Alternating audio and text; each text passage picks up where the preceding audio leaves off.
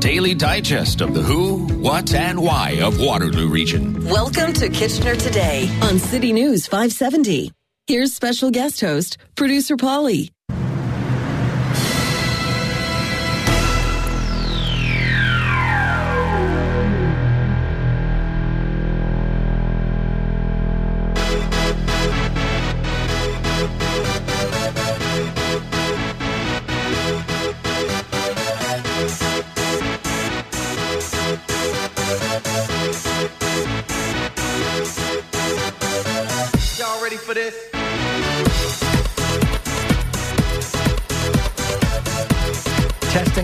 One, two.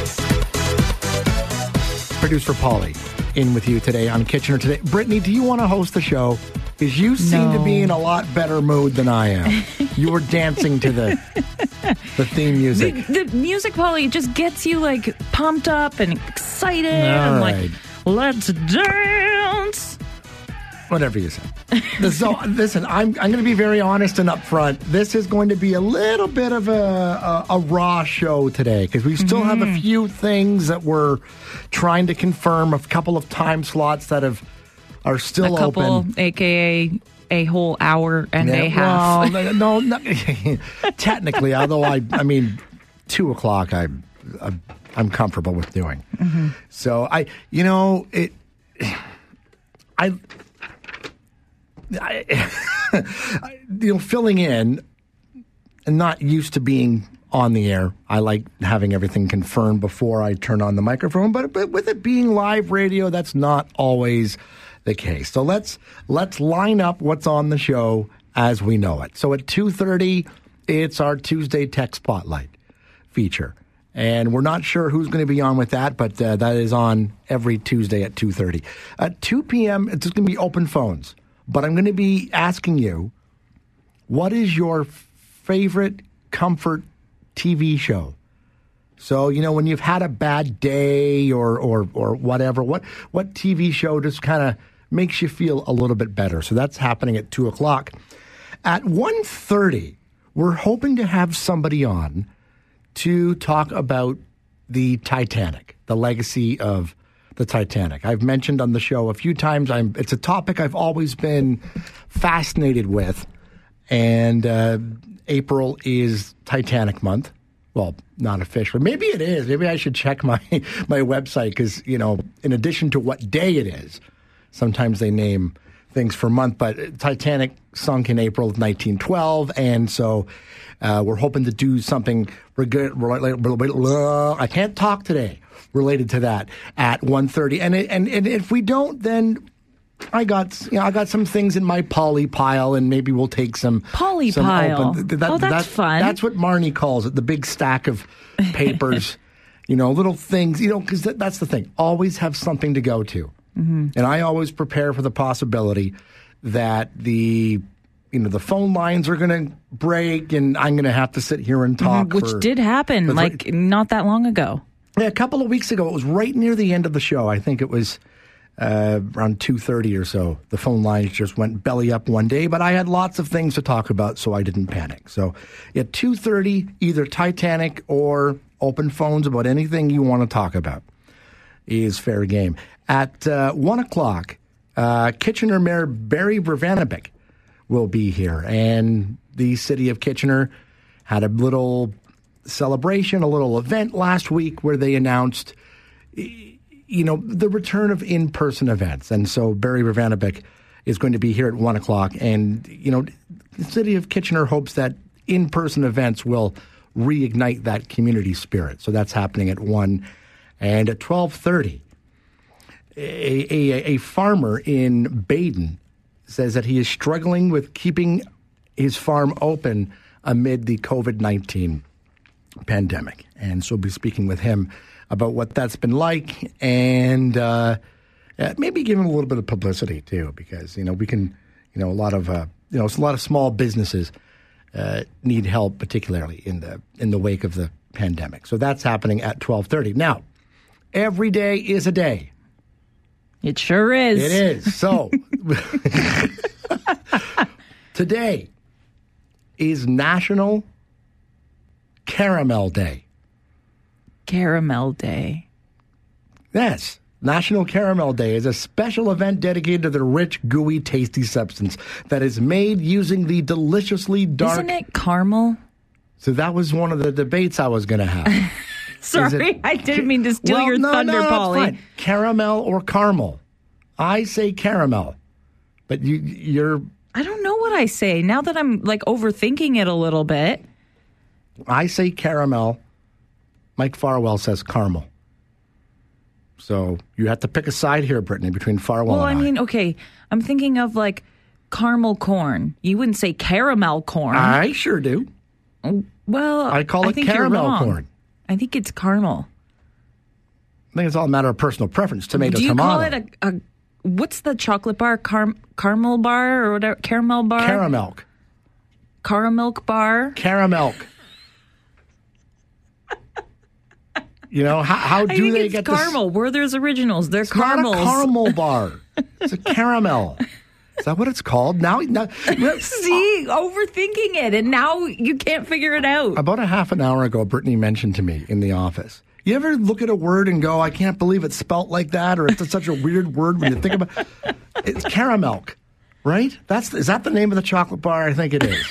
I don't know anymore. Anyway, it's National Caramel Day or It's National car- Caramel Day. Okay, All right, cool. Tomato, tomato. Far, Not really. yeah, Farwell says caramel. And years ago, when we were on the uh, Country 106.7 morning show, this was a debate one morning.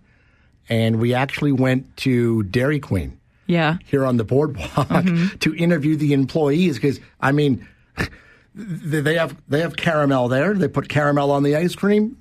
And what they call it? It was split. Okay. One employee said caramel, one said caramel, and the third one, she was from Newfoundland, so her accent, I couldn't quite figure out exactly which one it was. She had a it was whole kind different of, It was a mixture of the two, so we actually came through that uh, that caramel caramel debate undecided. But I, I seem to have lit up the phone lines. Hmm. You know what though? You can't. You sometimes you can't trust. No offense, Dairy Queen. You can't trust them because half the time they don't flip your blizzard upside down anyways and give you the free blizzard that they that you're owed. What Did you you, know that that's the thing? If they don't flip the blizzard upside down for you to make sure it doesn't like spill out, they're supposed to give it to you for free. I didn't know that. I know they always and half the time they don't even do it, and then they don't give it to you for free anyway. Well, have you called them on it? Have you said, "Hey, where's my free?" And they won't do it. What do they say? Oh yeah, I did it under the counter. they're just young kids. They're just like, eh, whatever. I would ask to speak to the manager. I don't have that kind of haircut. okay, so we've lit up the phones here. Let's let let's see what the people say. Ken, go ahead. Hi, Polly and Brittany. It's caramel. I don't know. Caramel. Yes, Mike Farwell's a good guy. He's a big Leaf fan. I'm in on him with that, but it's caramel. Caramel would be C A R M E L. Yeah, and see, there's an A right in the middle of it. So Ken is with me. Caramel. The phone lines are going crazy. there, there's still more days here I haven't even got to yet. But we're going crazy. Caramel. Okay, let, let, let's go to the phones. Lisa, go ahead. Hey, so I, I honestly think it could be spelled both ways, but if you want a definitive answer, type it in on your phone or your computer and see what if there's a line underneath, and then your computer has told you what's right and what's wrong. That's a good idea. And actually, I think when we were on the morning show on country, I think we did that. You know, we typed in the word, and I think even the automatic voice generators had different ways of saying it. Hmm. I'm going to try and pull it up here while we're okay. The ultimate food expert Oh on this no, show. I know who it is. It's Kyle. it is. Kyle. Kyle, go ahead. What do you think? All right. Well, let's put it this way: if you're going to do a voice generator, I don't trust them half the time because they're they're invented in America. And they say it wow. so I'm going to say, well, I'm going to say car. I say caramel, but uh, if I'm eating a chocolate bar, it's caramel for sure. Okay, so when you're eating a chocolate bar, it's That, caramel. that, that chocolate that chocolate bar that you guys are talking about is caramel.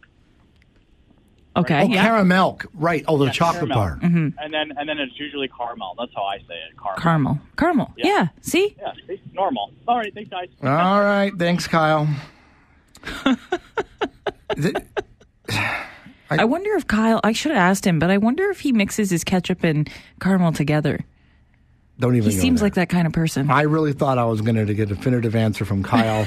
And I think as- you did. He said caramel, so Yeah, I think but- you. It's just not the answer you wanted to hear, No, but Polly. he said caramel if it's on what ice cream or something. Then no, if he eats the, the that specific chocolate bar. unbelievable. Andre, go ahead. Yes, hi, producer Polly. I had to call in. Uh, I uh, Brittany popped my ears uh, when I was thinking about producer Polly dancing on that song, but you said it was Brittany. But then when she said the word dance, I want everybody to rewind and to listen to that voice. I think we have the next Canadian Idol here. What are we Have a good talking about now?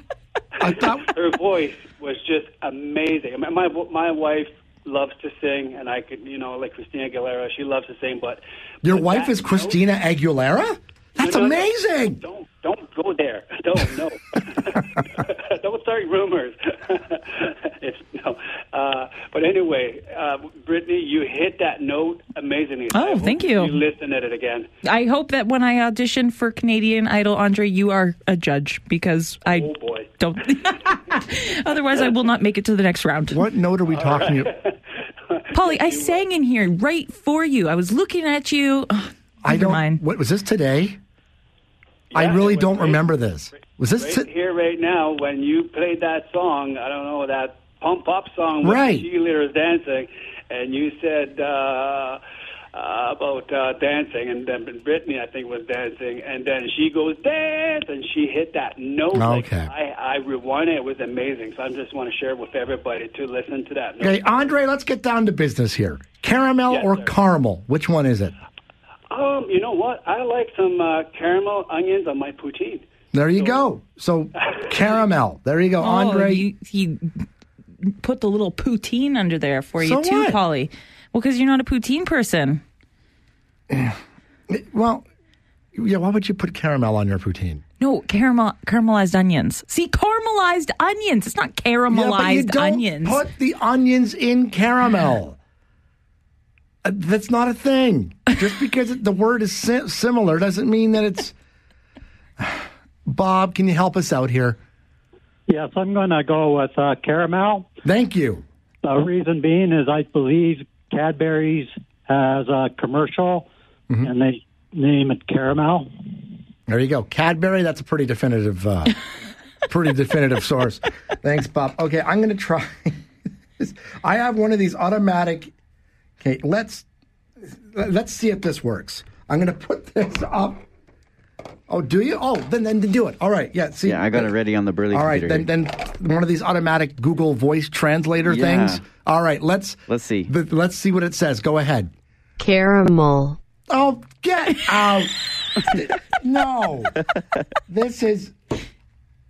What is. No, no, no, no, no. Computers are against me. Oh, why is it. Okay, anyway. Do that again, Jordan. Caramel. Caramel. So now there's a new syllable in there. Caramel. That's closer to mine than it is to. Brit- Okay, anyway. So I think we've exhausted Caramel. this topic. I think we've exhausted this topic with uh, no definitive answer. it is National Caramel Day. Uh, it is also uh, Read a Roadmap Day. Okay. Right. The That's road- something that we learned not that many people know how to do, especially if you're a millennial. Yeah, the road goes every onward, but where does the road in fact go? We could always ask our handy dandy GPS, but National Road Ma- Read a Roadmap Day is dedicated to going back before the time of such handy little devices. Instead, it heralds back a time when it was actually possible to hold a, hold a roadmap upside down or stand over the hood of your car or on the side of, on the side of the road to spread it out. Did anybody ever actually do that? I've only ever seen that in TV shows and movies. Mm-hmm. You spread the map out over, your car. All right, let's see where we're going here. Ah, boy. Okay. We're going to do our not so impossible question in a moment, but we do have Doug on the line. Doug, go ahead. Oh, Polly, I, I I know you didn't get a definitive answer, but Um, I, I okay. I'm I'm I'm going way back. There's a certain individual comedian uh, by the name of John Miner. Oh, yeah, I've heard Uh, the he- name. He appeared in a commercial for for a, for a snack bar, Mhm. and he had all the ingredients together. And I distinctly remember him saying, "Caramel, you old smoothie." all right. I think it was caramel. So it's caramel. I, I, I- I think, I think I'm winning the, the argument here. Caramel versus caramel. Is that all you care about, Polly? Is winning? No. uh, See, you're just upset that you, people don't agree with you. Okay, let's see what Mary says. Mary, go ahead. Oh, I'm not on caramel or caramel. I'd say caramel, but anyway. Okay. Um, I'm on uh, never go anywhere without a paper map. Yeah, that's not a bad. I mean, Never, never, never, never. I mean, I use my GPS, but I do have paper maps in my car of Yeah, common well, you areas. know what? They, they don't always take you the, the right way. Yeah. Yeah, and and um, also I I I, I want I need a compass. Sorry, what was that? A compass. A compass? Really? You have a compass like in your car? Yeah, I've had the last. They're they're they're, they're there because um, you can you can make a turn and and maybe you're supposed to be going north. It helps me check if I'm going the right direction. Uh, if I uh, need I would be going at north or northeast, and it shows me south, then I know I'm not going the right way. Right. Especially when the moon and stars. Right. Yeah, of course. Yeah. Thanks, Mary. I mean, I have a pretty good sense of direction, so I've never needed a compass, I think, while I'm driving. And during the day, it's it's pretty easy, right? Sun rises in the east, sets in the west. So if you kind of know roughly what time it is, you can look at where the sun is and figure out where you are. Of course, at night, it becomes a little more problematic. Mm-hmm. Okay. Our not so impossible question. Brittany, do you have one? All right. The average person spends more than 200 a year, $200 a year, sorry, on this. What is this? All right. 519 570 2545. Out of town 1 800 570 5715. And star 570 are not so impossible question once again. The average person spends more than $200 a year on this. What is this? This is Kitchener Today on City News 570. Producer Polly and Brittany in with you on Kitchener Today on City News 570. Brittany, one more time, our not so impossible question. The average person spends more than $200 a year on this. What is this? All right, let's go to the phones. Jerry, go ahead. Good afternoon, guys. How are you? Good. You have a guess? Well, I wish it was fuel costs, but we know that's not. No. More like a week, but yes, or a couple days for some Yeah. of us. yeah. Um, I've got two, and I'm having a hard time. Completely different things. Um, I got to pick one. I'm gonna. Uh, my first guess is going to say. I have another one that I think is the answer. You, your phone literally cut out when you Oh, said it. Coffee. Coffee. No. All Good right. guess, but no. Okay. And what's your other one? Hygiene products. No. No, not Also a good coffee guess. or hygiene Everything's products. a good guess. All right, let's let's go to Steve. Steve, go ahead.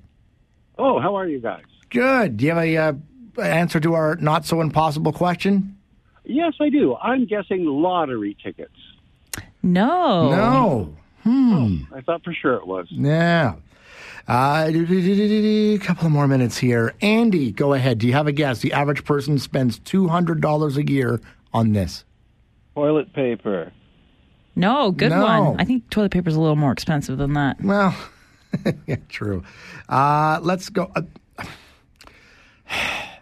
I know what Kyle's going to say. Kyle, just say it. Is it ketchup? No. I knew it. okay, we have Walter on the line. He called before we gave the question, so let's see if this is why he was called. Walter, what's going on? Yeah, you know, you know. First of all, I have to go with Brittany on the uh, on the uh, caramelized, Mhm. right? Because um, you know, she's from Guelph, and everybody from Guelph is always right. Yeah, that's true. It's like Now, um, Yeah. also, um, in answer, you know, to your question, um, is it uh, movie? You know, movie tickets? no. All right. It is no, not. not movie tickets. One more call, then we'll get you the answer. Mark, do you have a guess? Yes, I have a guess. So I'm going to guess um, music, like CDs or vinyl albums. No, not that. All- All I know, my guess off the air was shampoo, and Brittany said no, but it is kind of related to smell. What is it? It is candles. The Candles. average person spends two hundred dollars a year. And ask Marnie. I'm sure she goes to Bath and Body Works. Candles. I waited around for 10 minutes for candles. Those things all smell the same. Hey, smell this one. It smells like lavender. It smells exactly the same one as the vanilla vanilla fudge I just smelled. It's the same thing. Time for the news. This is Kitchener Today on City News 570. Here's special guest host, producer Polly.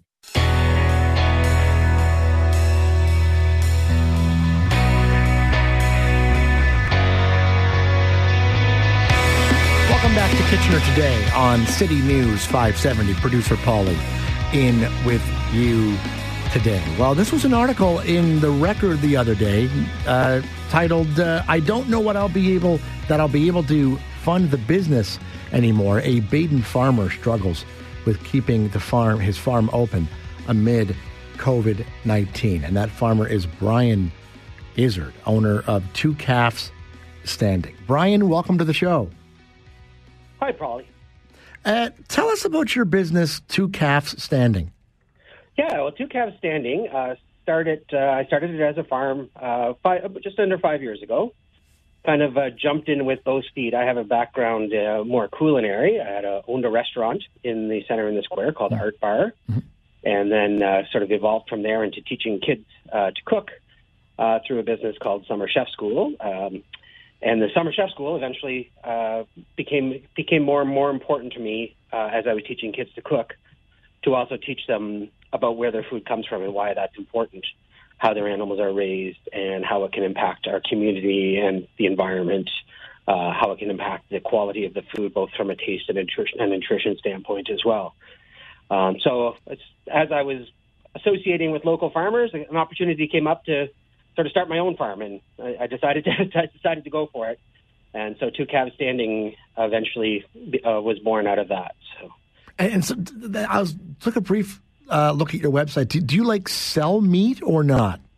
yeah, we sell. I, my main business model is uh, direct meat sales to the consumer, direct to the consumer. So, we do online sales. Uh, we do a lot of boxes. Um, try to build up a regular client base of people that you know choose to buy at least some of their meat uh, products directly from the directly from the farm. And and anybody can contact you, right? This is not like a like a restaurant supply thing. Just anybody can can contact you and buy uh, some product. We do a few restaurants, uh, but for the most part, it's mostly about getting it into the end consumer's hands so they can they can uh, access some great quality uh, great, qual- great quality products at home. So. Now, what are some of the unique challenges in running uh, a farm, particularly with a farm like yours? I believe you have many different animals on the farm. Yeah, certainly. Like, I mean, part of the point is to do things on a smaller scale, um, and to sort of build uh, a network of food security. And I'm certainly not the only farmer doing that around here. There are quite a few others. Um, and it seems like most farmers, although they might focus on one product, have a little bit of everything of these the small farms that are doing that and doing that direct sales sale to consumers helps to build up um, sort of uh, resiliency to any challenges that might happen in the food supply chain if we have um, multiple small farms close to us doing that. And so for me, uh, yeah, but certainly doing multiple animals is, is much more challenging than doing one of the same thing. It's you know it's five different uh, feeds or six different feeds as opposed to one larger feed um, supply. It's keeping the animals segregated and safe from each other, and uh, managing their their separate paddocks. And I'm, I'm a pretty small farm here, um, so in terms of location, that's that. Uh, the smaller farm makes it a little bit challenging to you can't have too many of one thing or it can overwhelm the land as well so Right, and I guess it would be easier if you had animals that kind of all ate the same thing, but that's not the case in your case, right? You have to buy different feeds for the different animals. to a certain extent yeah certainly uh, uh, most of my animals are eating a lot of hay and grass so i've got a lot of a lot of ruminants Um, so the, the the sheep and the goats and the and the cows all have hay as their main dietary source, uh, hay or, or or pasture, and direct eating the grass directly. Uh, the pigs can't exist on just pasture, so they they need a little bit more feed, and the others uh, do get some top ups of other types of feeds as well. So there's there's a few different feeds coming in, and uh, uh, keeping those separate and safe, and buying them in bulk, and and uh, dealing with the outrageous uh, price increases that have been uh, taking place over the last uh, well over the last two years, but especially over, uh, especially over the last three or four months, and even more so since um, the crisis in Ukraine. So. And that leads to my next question. Uh, I guess a couple of weeks ago, you put a post up on Facebook. What was the content of that post? Yeah, essentially, it, you know, I just put it on Wilmot Stronger Together, which is uh, kind of like a helping each other community page mm-hmm. within within the township of Wilmot, and I thought just if I could reach out to a, a few people in Wilmot and just say, you know, I need uh, I need I need my my peeps, my local peeps to to support the farm and, and buy some product from me, and just buying a little bit of product uh, is kind of a win-win situation, and hopefully can help sustain the farm.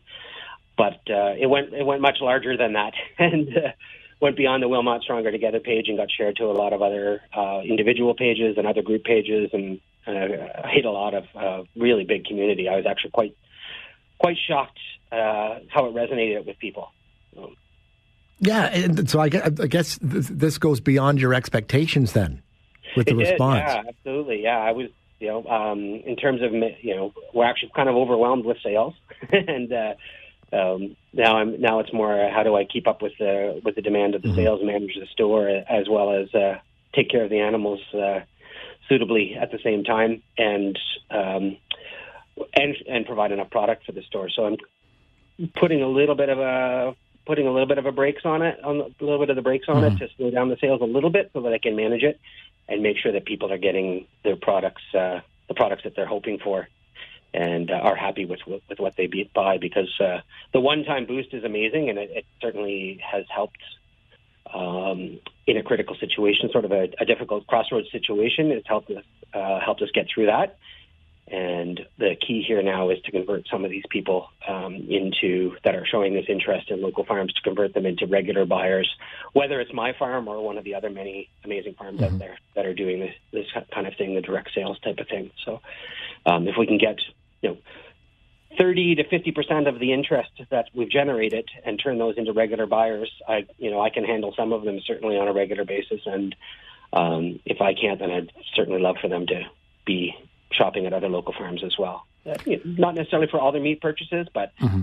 uh, you know, making sure that they're they're buying some, getting some of this uh, quality product, and helping to support the infrastructure that we need. A lot, a lot of people don't know a lot about farming, of course, unless you are uh, a farmer. You were quoted in this article. The uh, your, your, two biggest costs are fuel and feed for the animals. Is that right? Uh, well, feed is definitely the largest. Uh, land costs are probably larger than than than feed costs. Um, so there's sort of the the uh, I, I rent the farm here, so mm-hmm. the rental costs of the of the barn and the land and mm-hmm. all that sort of thing are probably the second biggest cost. Feed is definitely the largest uh, land has gone up, but it's fuel and it's the increase in fuel and feed. I think that I was I was commenting on as being the the most profound. So even though fuel fuel is maybe not as large a cost as land cost to begin with, the increase in costs in fuel are really sort of hitting our food costs across the board. Yeah, not just not just with small farms, but with uh, you know large farms and grocery stores, and everybody's seeing that seeing that happen. So. Yeah, prices are going up kind of everywhere, and we've seen, uh, you know, some some businesses passing on increased costs to the customer. Is that something you're able to do in your situation? I haven't yet. Um, sort of with that post, what I reached out, uh, one of the things that I said is that I have invent- I have product that I've, you know, most of the time that I've been investing in these animals, the food that I've been buying and, and getting to the point where they're ready for, ready to become uh, processed for meat um, most of that time I haven't seen as big a hit in a cost. So that cost doesn't necessarily have to be passed on mm-hmm. in those in those animals yet. Um, it'll be the ones coming up over the next little while that we're paying a lot more for. All farmers are paying a lot more for feed and, and fuel and other expenses as well. Um, that we'll start to see even more of an increase, I think, in, in, in feed prices, in food prices. So. I guess that this is something that's common to all farmers, right? Like this is a challenge for, for everybody in the industry, increasing Yeah, prices, large, large right? Yeah. I mean, we all have our, we all have different challenges, but uh, certainly food uh, the cost of the cost of feeding the animals is, is universal for sure. I mean, not and not just locally. I mean, it's it's an international it's an international situation. So. Is there anything that can be done, do you think, to to help you know curb the the, the slow or the, you know in the rising feed prices? Like, are they going to level off at some point? Do you think? Well, I mean, a lot of that just depends on what happens in the world. We certainly can, as with a growing population, um, as, as we as we try to create more and more, the, the it's just essentially a supply and demand situation. So, the uh, current current situation is a lot of a lot of wheat and a lot of um, uh, other grain products coming out of Ukraine and, and Russia are are being throttled, and so then the supply uh, supply is lowering, and people are bidding up the, the cost of, of those of those commodities um, that are available from elsewhere. So if that supply if those supply chains open up again and the supply levels level up, you know come back up again, then probably the feed prices can either level off or even maybe start to come back down a little bit. That's great, Brian. Thanks for joining the show this afternoon. Thanks, Polly. Brian Izzard is owner of Two Calves Standing, and uh, that's a farm in Baden. And if you want to buy some local meat, uh, that's that's kind of what he does. So um, yeah, it's I, I suppose everybody is you know we've seen prices going up across the board. It, certainly, it wouldn't be anything unique to the farming industry, but every everybody is is struggling a little bit for sure. But I just saw this article in the record and uh, wanted to talk to Brian to see how uh, you know, see how the pandemic is offend, uh, is uh, affecting the farming industry. If you have a comment, love to hear from you. 519 570 2545. Out of town, 1 800 570 5715 and star 570. This is Kitchener Today on City News 570. the sheep and the goats and the and the cows all have hay as their main dietary source and eating the grass directly. Uh, the pigs can't exist on just pasture, so they, they need a little bit more feed, and the others do get some top ups of other types of feeds as well. So there's there's a few different feeds coming in, and uh, uh, keeping those separate and safe, and buying them in bulk, and and dealing with the outrageous uh, price increases that have been uh, taking place over the last few years, but especially over uh, especially over the last three or four months, and even more so since um, the crisis in Ukraine. Brian Izzard is owner of Two Calves Standing. Uh, he's a farmer in Baden. Joined us a few moments ago to talk about uh, how the pandemic has affected the farming industry, and and pandemic has affected all of us for sure. Uh, if you have a comment, love to hear from you. 519-570-2545. Out of town, 1-800-570-5715 and star 570. I, I, I, I feel a little bit better now because the show is starting to come together. At 1.30, we will be joined by Deanna Ryan Meester, uh, president of the Titanic Society of Atlantic Canada. And, you know, Titanic, the anniversary of the Titanic sinking is next week, and it's a topic that I've always been interested in. So uh, hopefully we will uh, have a little bit of fun at 1.30. And at 2.30, our Tuesday Tech Spotlight feature, Charles Plant, founder of the Narwhal Report, will be joining us. Well, since we're kind of talking about food this half hour, I do have a few food related stories in my hands. And you know, at the beginning of the show, when I fill in, I like to talk about kind of what what what days is every day is something. Well, tomorrow I'm not hosting tomorrow, so I'll mention this that tomorrow is National Twinkies Day. So, uh, in honor of National Twinkie Day tomorrow, April 6th, uh, Hostess Brands is teaming up with Go Puff Delivery Service. the, the Go Puff Delivery Service to give away free Twinkies. If you want in, go to the Go Puff app that's available on iOS and Android tomorrow and use the code, all capital letters, free Twinkies 22 free Twinkies 22 at checkout, and you'll have a chance to win a free two count packages of Twinkies. Just note that there's a limit of one per GoPuff account and subject to local availability. So free. Tw- what is? Do we even? I never even heard of GoPuff. Is is that like a service that that that only delivers fluffy things like Twinkies and uh, muffins and stuff like that? So yeah, you might get free Twinkies tomorrow on National Twinkie Day. Uh, Burger King is getting sued over the size of its Whoppers. It's fairly common knowledge that the burger you are served at a fast food restaurant doesn't exactly look like the ones you see advertised. Most of us know that these adverts are made to present the ideal dish or burger, but now four plaintiffs are taking Burger King to court over the size of their famous Whopper, claiming that Burger King exaggerates the size of the sandwich. The class action suit filed in a U.S. district court in Miami says the advertised Whoppers that you see are, quote, based on false and misleading advertising concerning the size and the amount of ingredients contained in said menu item, close quote. Plaintiffs also claim that since 2017, Burger King has made the Whopper look larger in its ads, and they're not just upset about the Whoppers. The plaintiffs are calling on all sandwiches, including the plant based Impossible Whopper and the uh, Croissan'wich breakfast sandwich. They want Burger King held responsible for damages and legal fees. Well, that's pretty common, though, isn't it? I, should should that be? I don't know. Maybe that should be illegal. That'd be interesting. But yeah, so they're suing over the size of the Whopper. Although of all the the fast food burger sizes, the Whopper does live up to its name. Of all the fast food burgers, the Whopper is by far the largest. Is there a nacho fries shortage?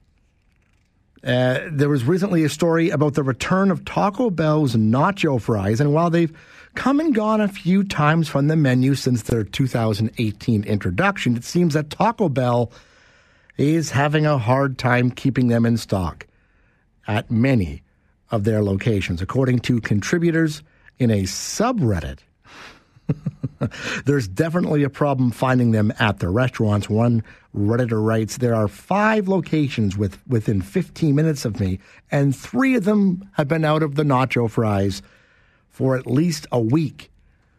You go to Taco Bell that often? that you would know that? Okay. Another noted that they had them for a grand total of a week or less before they ran out. So, okay. So we're, we're, just going through a few food related items here that have come across uh, my poly pile in the last few days because we are talking about food this half hour just a few moments ago. Brian Izzard, owner of Two Calves Standing, joined us to talk about uh, how the pandemic is affecting the farming industry. And, and, and he was saying, uh, it, it, you know, I mean, the pandemic is affecting everybody, but the situation in Ukraine too, because Ukraine is known as the the breadbasket of Europe, and maybe even be considered the the breadbasket of the world. And uh, you know, so a lot of you know wheat and stuff like that comes from the world's wheat comes from Ukraine now.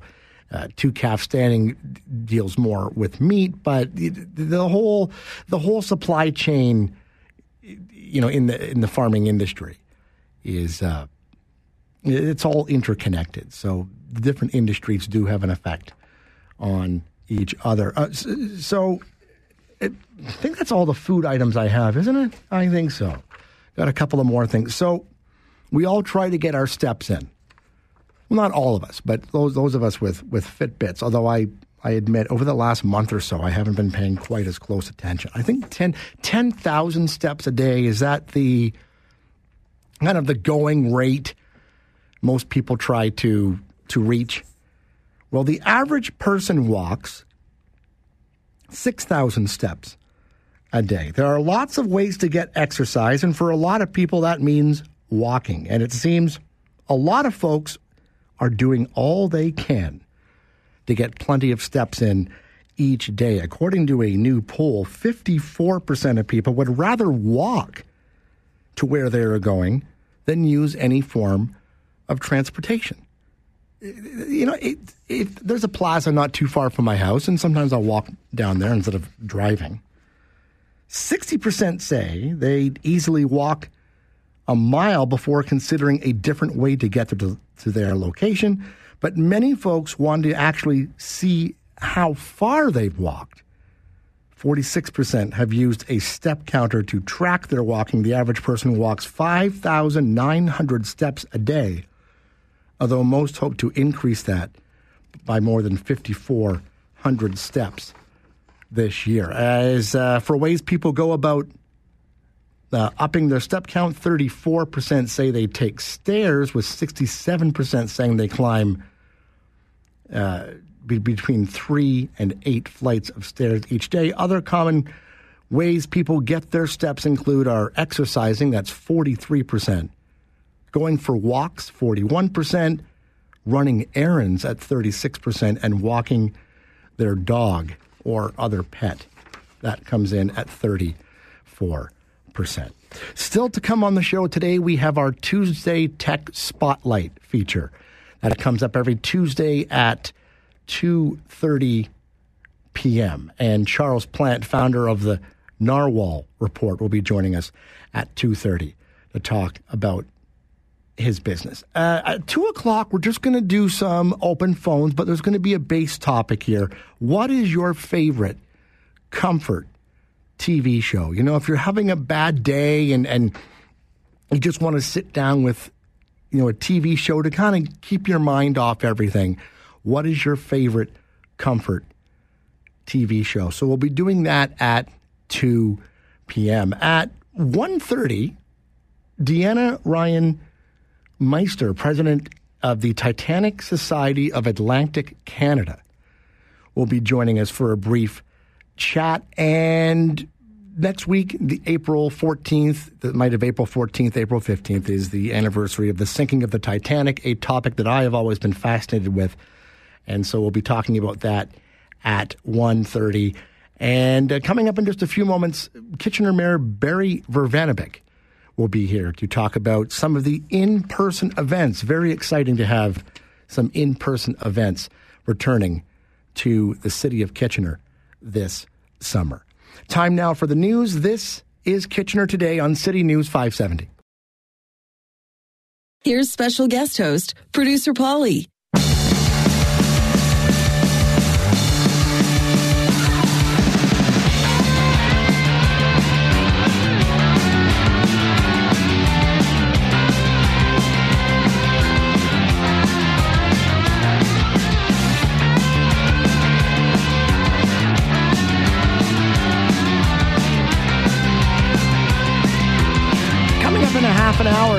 On Kitchener today. We're going to be talking about the Titanic. Next, uh, is it next Thursday? I think it is next Thursday. Friday night is the anniversary of the uh, the sinking of the Titanic. A topic that I have always been really interested in, and I, I obviously everybody is familiar with the story, but the, you know how much do you really know? There's there, there's maybe some little known things that maybe you didn't know, and maybe we will get into it with our guest from the Titanic Society of Atlantic Canada at 2 p.m. So, coming up an hour from now, uh, we're going to be doing some open phones, some open lines. And we're going to be asking you more specifically what is your comfort TV show? What, you know, what TV show do you. Uh, you know, really kind of, if you're having a bad day, what TV show do you like to just kind of, you know, curl up with? And uh, kind of keep your mind off of things. So that's happening at uh, two o'clock and at two thirty. Charles Plant is founder of the Narwhal Narwhal Project, and this email that uh, Brittany sent. Uh, Charles Plant is a serial entrepreneur and founder of the Narwhal Project. Each year, he conducts in depth research to predict which Canadian startups have the best chance at achieving that coveted unicorn status. I'm not sure what unicorn status means. We'll have to ask them about that. Uh, but in Canada, we think narwhal is more appropriate mythical creature. So that's coming up at 2.30. Well, the city of Kitchener held a little uh, event at the museum in downtown Kitchener last week to kind of celebrate the fact that in-person events are going to be returning to the city of Kitchener this summer. And Kitchener Mayor Berry Vrbanovic was there and joins us now on the line. Berry, welcome to the show. Thanks so much. Yeah, great to uh, great to be joining you. Now, this must be really exciting to see a, a return to in-person events in, in Kitchener. Listen, I mean, uh, absolutely. I think all of us recognize the challenge that the last two years have been uh, for uh, for everyone in the community. But at the same time, um, you know, recognizing that you know COVID has not left us yet, and that as we move forward, we need to do so cautiously and continue to practice good public health. And um, you know, if, if we're not feeling well, stay at home. But at, at the same time, uh, when we are feeling well, it's uh, it's good to uh, get out, support our local businesses, visit some of our local museums, go back to live shows, and this summer enjoy some of the festivals and special events. What do these in-person events mean to our local economy? Listen, they're uh, they're huge. Obviously, uh, you know, particularly as you start talking about the ones that bring tourism back. Uh, as you know, the the hospitality sector has uh, been one of those that have been most impacted. And so, you know, seeing um, things like Blues Festival, Oktoberfest, and so on coming back means that people are going to be looking to visit our restaurants, stay in our hotels, and so on. And and you know, in a typical year, things like Blues or Oktoberfest have millions of dollars of economic impact. Um, and so, you know, certainly those are important, but equally important, you know, they they create a certain vibe in terms of vibrancy and and quality of life uh, for our, for our community, which is which is important as uh, as we continue to uh, develop as a community. So obviously, I mean, we have to kind of continue to monitor the COVID situation, you know, any possible variants that might pop up, and we'll have to deal with those. But in terms of in person events at this time, are you feeling pretty optimistic as we head into the summer? Yeah, no. Listen, I'm I'm, I'm cautiously optimistic uh, going forward. I you know I think we all need to to to pay attention to the the numbers uh, that we're seeing right now uh, in the wastewater, and and you know even as you think about your own uh, circle of, of family and friends. Uh, you know, we're seeing a, a, a little bit of, uh, you know, an upswing like we did uh, in the post-Christmas period, which I suspect, you know, has to do with, uh, you know, some of the relaxing of the restrictions by the province. Um, but, you know, at, at the end of the day, I think if we're all doing the right thing, I mean, rapid tests are available for us. Um, while not a, a sure thing, they certainly provide an indication along with uh, following what the uh, you know various symptoms are, and if you are aren't feeling well, stay at home. That's really the recommendation. I'm guessing that a lot of the events are still going to be kind of paying close attention to any health guidelines that might be in place at the time. Uh, absolutely. I mean, uh, that that's going to continue to be uh, important as we go forward. Um, you know, particularly as you know, summer even last year, the last two years has has been uh, not as, uh, as as worrisome um, as the, the the fall, winter, and spring can be in terms of the respiratory um, season, and and so we're going to want to watch that as we move into the fall, particularly as we get back to Oktoberfest time. But you know, as we look at the summer things like Neighbors Night, Neighbors Day, uh, the Multicultural Festival coming back, Canada Day, Rib Fest, Blues Festival, those are all uh, exciting things that I know folks are, are looking forward to. And in the um, in the meantime, you know, we're seeing fans coming back to things like the Rangers and the Titans, and and soon the Panthers. And just want to uh, you know uh, encourage folks to uh, to support these things and also support our local restaurants and businesses. Um, you know, as we uh, as we come out of uh, or, or maybe move into the new normal of the uh, uh, of, of life uh, in in this pandemic world. I was going to ask you about some of these different events. Some of them I've heard about, some of them I haven't. Uh, what is Neighbors Night about? So Neighbors Night is uh, is really a, new part of our Neighbors Day uh, uh, tradition that we started pre-pandemic. This year, it's going to involve up to a hundred porch parties uh, around the city. The night before, though, um, we're actually looking at doing a, a larger event in Victoria Park to uh, kick off the season. We've got uh, national recording artists Virginia to Vegas and Delaney Jane with special guest uh, Rev that are uh, going to put on a free concert. And it'll really be a way to for the community to kick off the summer season, reconnect with neighbors, and uh, and enjoy a free concert in in this uh, phase where we're coming out of uh, coming out of COVID. Yeah, so Neighbors Night on June 17th and then Neighbors Day the next day on Saturday, June 18th. How did that come about? What's the the purpose of that? Just to get out and meet some of your neighbors? Yeah, so Neighbors Day really came out uh, as an initiative out of our neighborhood strategy a number of years ago, and it was really to find people reconnecting with their their neighborhood and their community. So we've had a a, a number of events on those days, some smaller, some larger, um, that took place. Uh, during uh, last year, we did a, a smaller version of these porch parties throughout the city, picking up on the, the work that the Onward Ave and, and and uh, Schneider Creek porch parties uh, were playing in uh, in Kitchener and, and really spreading it around the entire city. And and Canada Day returns to downtown Kitchener for the first time in a couple of years. That's right, and certainly very excited about that with um, activities for the whole family and uh, and a large concert. Um, we're not uh, we're not sharing yet uh, who that uh, performer will be for that large concert, but it'll uh, it'll be something special, and we're looking forward to uh, to sharing that in the coming weeks. And one of my favorite annual events returns this year, Cruising on King on Friday, July 9th. I know, won't that be great? I mean, it's uh, it's been a couple of years uh, since we've been able to see uh, all those uh, wonderful old cars uh, in one place. I mean, certainly we've seen them in, a little, you know, mini cruise events um, that have been in different places, but it'll be nice to uh, to see everything on King Street again. Now I'm seeing here the Wayback Festival. Now is that was that something that was renamed from something else? Um, that's right. So we, it used to be called Rock and Rumble, um, and so the Wayback Festival is really taking the Rock and Rumble event, which, as you recall, included uh, wrestling and motorcycles and sort of rock music from that era, uh, and moving more to something that's uh, classic rock focused. Um, and so uh, that's a rebranding of that and, and something that uh, we think is going to be quite popular. And of course, we have to mention the return of KW Oktoberfest, September 23rd to October 15th. Ziggy zaggy ziggy zaggy hoy hoy hoy. Yeah, that's um, right. Very uh, very exciting. Um, you know, great to see. Um, you know, our, our German club and other restaurant partners coming forward. Oktoberfest announced that the parade is on and so we're uh, very, very uh, excited about that, and and it'll be great to uh, once again uh, be the home to Canada's only Thanksgiving Day parade. Mayor Berry, thanks very much for joining us this afternoon.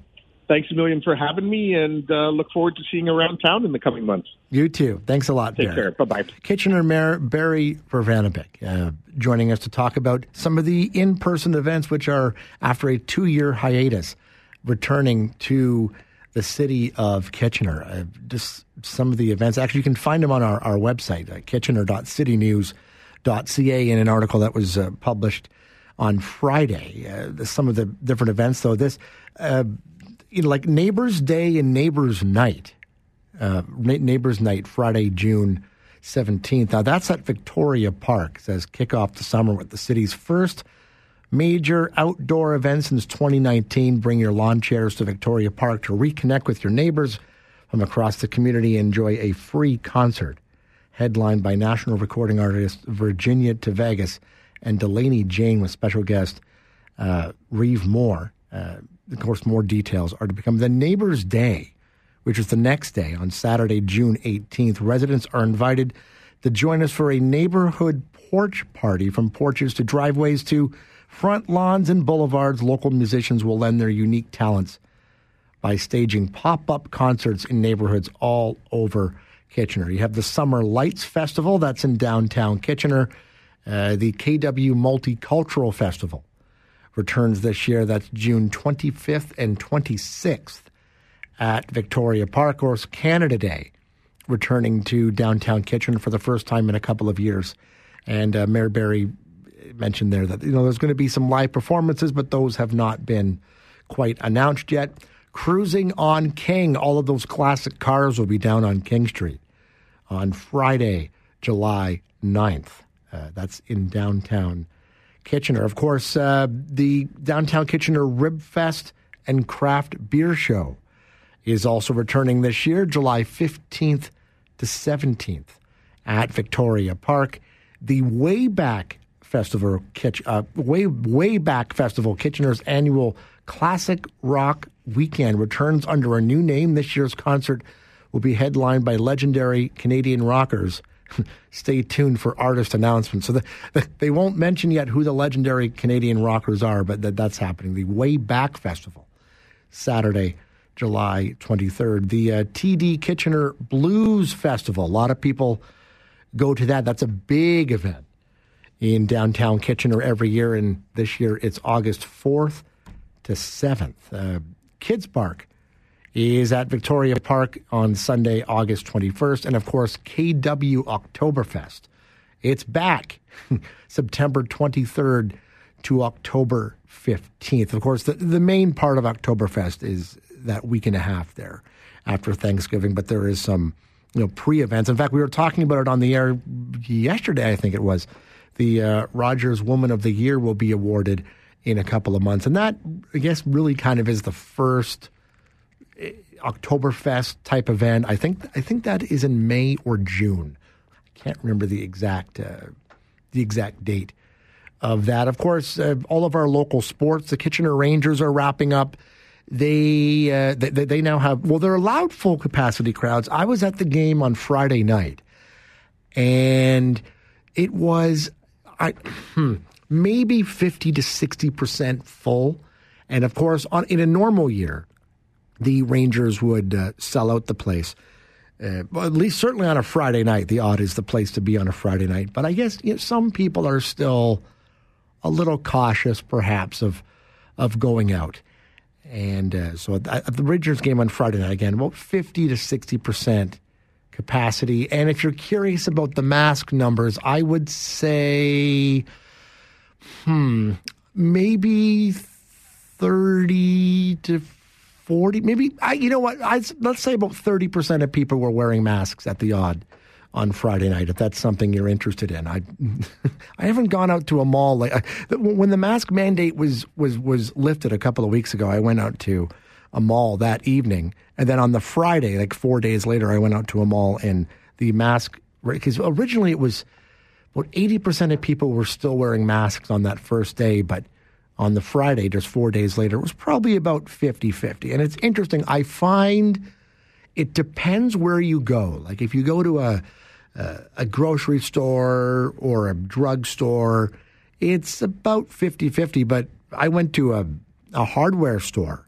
a couple of weeks ago, and two people in the whole place were wearing masks, including uh, one employee. So it, it's really it's I find that maybe the most interesting part of the whole mask thing. It depends where you go. I guess people depending on kind of where they they stand on the mask issue tend to shop at different stores. I never would have thought of that. But yeah, so local sports returning we have the KW Titans which uh, if you haven't checked out a Titans game, it is a lot of fun. I was at the game on Saturday night and that was very exciting. Squeaked just barely in a win past London. I think the was the score 104, 103, something along that line. It was a very close game, very exciting game against the London Lightning. But uh, yeah, the KW Titans are on, and of course the Kitchener Panthers. IBL baseball is going to be returning very soon to Jack Couch Park, and the IBL season has been extended this year. They have increased the number of games. My son was, I can't remember exactly. I think they added maybe eight, nine, ten games to the season. And uh, the first Panthers game at Jack Couch Park is Friday, May 20th. So, really, just I, I, a month and a half away. And the Kitchener Panthers will be back in action. They're playing, by the way, on Friday, May 20th, they're playing London. And uh, yeah, that's their home opener. And then on Monday, May 23rd, uh, sorry, their home opener is Monday, May 23rd. Their first game is Friday, May 20th in London. So yeah, Kitchener Panthers Uh, always exciting. Of course, you got other things, Kitchener Market, the various community centers. Of course, it's summertime. You got to hit an outdoor patio and uh, just you know take in the weather because we only have nice weather here in this part of the country for really about six months, and then it gets cold again. And you know, of course, you got thing you know the KW Art Gallery expressions. Uh, that's that's something that's on right now, and of course, the unzipped at uh, the unzipped exhibit at the museum. And it is extended until April 18th. So just another couple of weeks left if you want to see that Rolling Stones unzipped exhibit at the museum. And the, the, the signs or the advertisements I've been seeing for it say it cannot be extended again. I think they were saying the absolute latest that that can go on is April 20th. So if you want to see that Rolling Stones unzipped exhibit, it's at the museum. It's been extended, but only until April 18th. This is Kitchener Today on City News 570. COVID has not left us yet, and that as we move forward, we need to do so cautiously and continue to practice good public health. And, you know, if, if we're not feeling well, stay at home. But at, at the same time, uh, when we are feeling well, it's, uh, it's good to uh, get out, support our local businesses, visit some of our local museums, go back to live shows, and this summer enjoy some of the festivals and special events. Kitchener Mayor Berry Vrbanovic joining us a few moments ago to talk about the return of in person events. Uh, many popular events and festivals in the city of Kitchener will be returning this year. The mayor and members of council announced the return of in person events on Friday. That was at an event at the museum. Still to come on the show in just a few moments, we're going to be talking to somebody from the Titanic Society of Atlantic Canada about the the legacy of the Titanic and even some of the Canadian connections the Titanic has. There are a couple, and we'll be talking about that with our guest Deanna Ryan Meister, uh, president of the Titanic Society of Atlantic Canada. Uh, coming up at 2 p.m., we open up the phones and ask you, what is your favorite comfort TV show? I have a few of them and be interested to hear yours as well, your favorite comfort TV show. And at 2.30 p.m., our Tuesday Tech Spotlight. Charles Plant is founder of the Narwhal Project, and he'll be joining us for our Tuesday Tech Spotlight feature as we do every Tuesday at 2:30 here on City News 570. It's time now for the news and we'll be back in a few moments. This is Kitchener today on City News 570. Here's special guest host, producer Polly.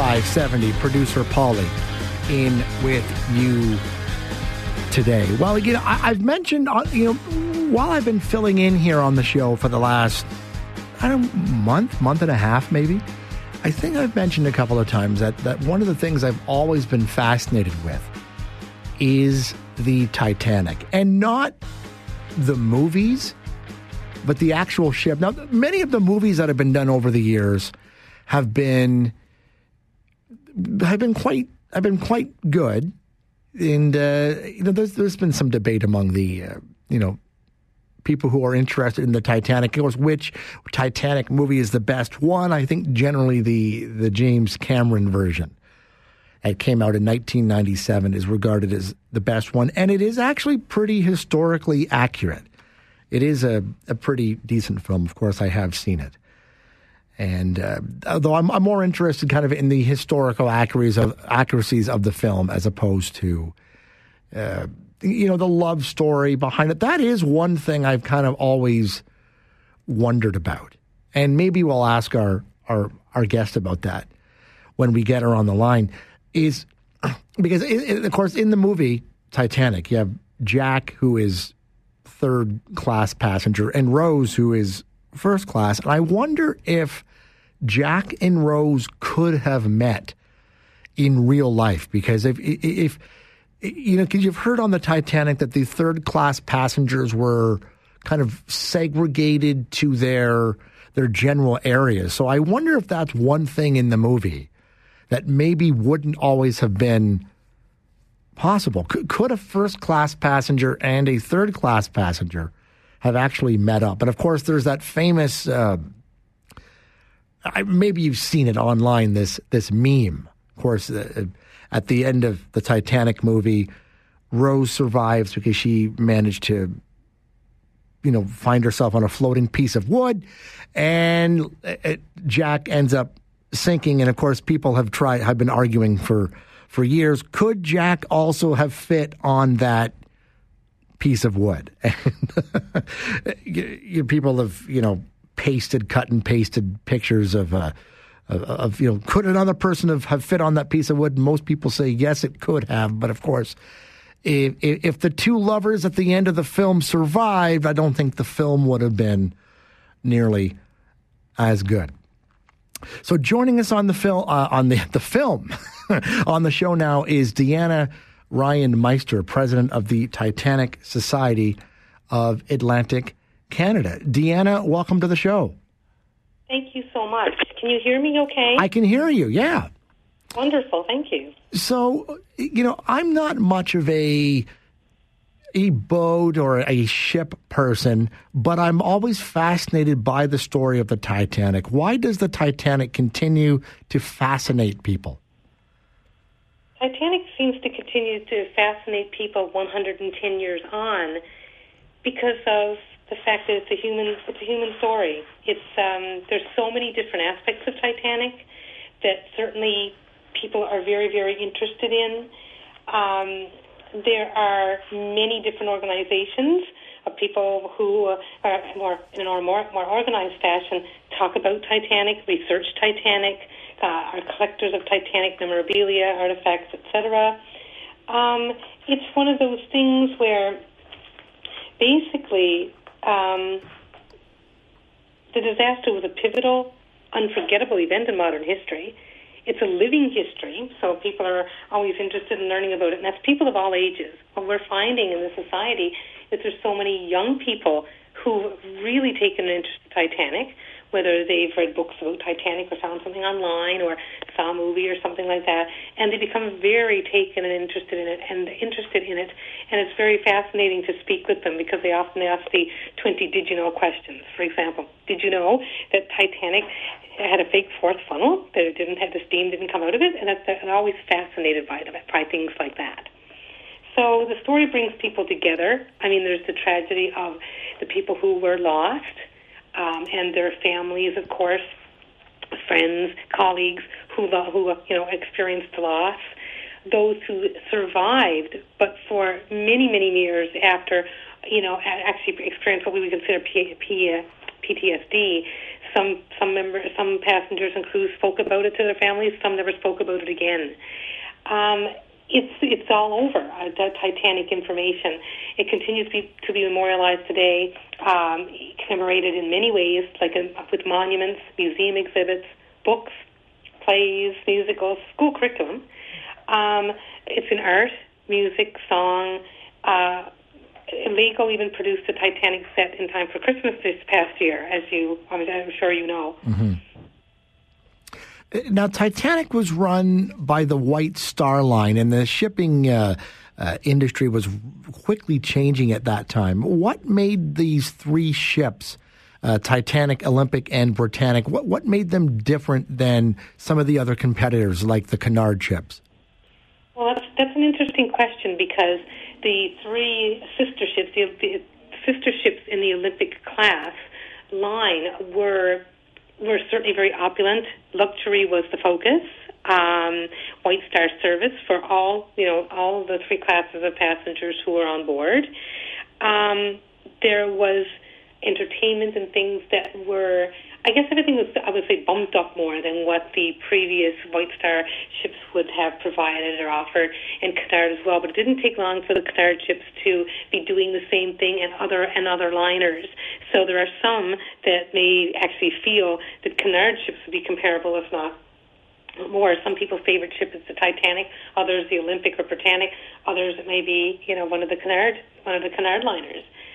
So it, there was a there was a change. Of course, a lot of immigrants would travel travel and business people on the the the liners, but it, this this was the start of going on a luxury uh, transatlantic crossing or a cruise um, for to, to, to really go to, to go see the world to go to for example go to the to America to see the world but to be able to really enjoy your experience on the liner. Now, everybody remembers the Titanic as being unsinkable. Uh, did the White Star Line actually make that claim? Well, there's a lot of debate about that. Um, there, there, it is believed that an admin had stated that the ship was practically unsinkable, but when it made it to the media, it was, the claim was it the Titanic was unsinkable. So there was no actual claim that she was unsinkable. Practically, yes, but anyway. So that's kind of that that's kind of where that where that is. There's a lot of different schools of thought on that one. And uh, on the night that the Titanic encountered the iceberg, uh, many people may be surprised to know that uh, there were there were iceberg warnings being sent out by various ships, but a lot of those warnings didn't make it to the captain's bridge. Why was that? Well, there are a few different a few different reasons. The wireless operators were actually tasked with receiving hundreds of of um, wireless messages, either from from the passengers themselves wanting to send telegrams out to family and friends to say, you know, we're on Titanic and this is what's happening, uh, to other ships, of course, contacting them in congratulations for their their, their um, maiden voyage so they were, it was a daunting task to try to manage all of it. So some things did not get, come come through and make it to the bridge that, pro- that possibly should have. Certainly. Are there any Canadian connections to the Titanic? There are many Canadian connections to the Titanic. I'll actually be giving a presentation at the Nova Scotia Government House tonight as a part of their Evenings at Government House series um, to speak about Titanic's, um, you know, inter- the interest in Titanic 110 years later, and I will be speaking on many different Atlantic Canadian and totally Canadian connections to Titanic. Um, the there were several people of note on Titanic who perished, including Charles Hays, the owner of the Grand Trunk Railway, Molson, uh, Mr. Molson. Uh, there was a there, were, there was an artist as well. There were um, the Fortune family was was on the was on Titanic, and only a few of the family members who boarded survived. Um, one of those ladies is buried in in, in Nova Scotia, in Chester. Um, George Wright and Hilda Slayter were the only two known passengers from Atlantic Canada to board Titanic. They're both from Halifax. George Wright, a, a philanthropist, entrepreneur, and um, a person who was very devoted to community and the betterment of the person.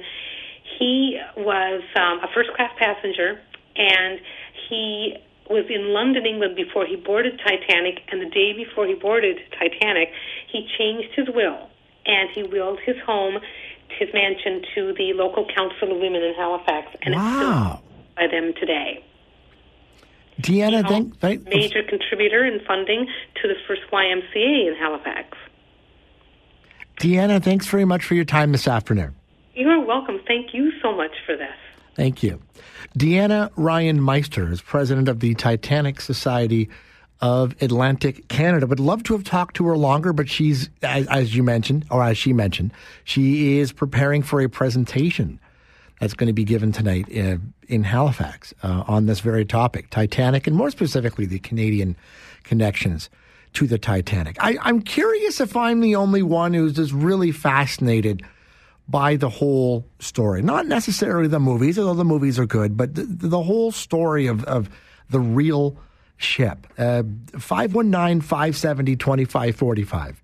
Out of town, 1 800 570 5715 and star 570, hands free. I, I, you know, because there are some people who are really uh, obsessed with, you know, planes or or boats or you know whatever. I'm not really, I'm not really a plane person, but I've always been fascinated, for instance, with the uh, the story of the disappearance of Amelia Earhart and what happened then. But other than that, I'm not interested in planes at all. And the same thing with the Titanic. I'm not really much for boats and ships, but the story of the Titanic is one that for me has always been fascinating. And a few weeks ago on the on the station here, we were talking about some of those elementary school speeches that we gave, and one of mine was on the Titanic. So I've been fascinated with the whole story since I was in elementary school. 519 570 2545 out of town 1 800 570 5715 and star 570 hands free. We have Lisa on the line. Lisa, go ahead. Hey, how are you? Good. Um, yeah, so the Titanic's one of those things, you know, you always kind of thought about. But um, I live out in, in Plattsville, and uh, probably 15 or 20 years ago, we were helping some friends renovate a house, and in the older homes, they often stuck newspapers inside. Yeah. And um, inside the walls, and there was three um, different dates, and they were all just after the Titanic sunk. Um, so I've been kind of fascinated with it ever since. We they didn't want the newspapers, so we have them. We made copies um, to give some friends of ours who are Irish, uh, and and also we have copies up in our in our um, dining area of our house. And a, a few years ago, we went to Belfast and went to see the Yeah, I've the been there shipyard. too. It's great. Yeah. It, it, and we actually, my husband and I walked down into the. You can actually go down into the the where they floated the Titanic for the first time. It's it's um it, there's these stairs down, and you can go down in there and and walk around, and it's just the most. Uh, it's it's eerie. It's fascinating. It's it's um it's really unique. I, I and we went through the the Titanic Belfast, um, which is this huge, huge, fairly new um, facility um, where they have all kinds of interactive things that you can walk through and, and see and um, artifacts. Yeah, it's just a really, really fascinating thing to to spend time looking at. Cool. cool. Thanks a lot, Lisa. The, the, the, the- in Belfast, where they built the Titanic, there is a, a whole Titanic museum there. Although, if you do end up going, just eh, you know, take note. They don't talk a lot about the sinking. It concentrates much more on the the building of the ship and what life in Belfast was like at that time. Because obviously, they they put their heart and soul into this ship for the two or three years it took to build, only to have it sink a couple of days into its maiden voyage. So they don't really talk about that in Belfast that often, but they go to the actual place where the Titanic was built, and you can walk right out on the uh, on the slipway where the Titanic once stood. It is really, really cool. Jim, go ahead. Yes, hello, how are you? Good. Uh, a couple of years ago, I was down in Branson, Missouri, and they have a Titanic um, museum there. Mm-hmm. And uh, so when you walk in, they give you a card, and the card is of the of a of a passenger that was actually on the ship, Mhm. and it gives you a little bit of a detail and everything. So then you walk through the museum, and then you can see like maybe that passenger, you can see their their place setting, or maybe their suitcase, or something like they got thousands of artifacts in there. And then at the very end, just before you leave, you find out whether you were on the door or off the door. Yeah. if you know what I, if you know what I mean. Yeah, whether or not you survived. Yeah. Yeah, yeah, and it, it, it was it was really, really, really interesting. Cool. Thanks a lot, Jim. I haven't been to the one in Branson, Missouri. I did know about they do have one there. They they have one of all place well in Pigeon Forge, Tennessee, which is a little bit of a a tourist town. They have some gimmicky things there, but the I think the best Titanic museum I've I've been to was in Pigeon Forge, Tennessee. But they do the same thing there. They give you a card, and at the end you find out whether or not you survived or not. Walter, go ahead.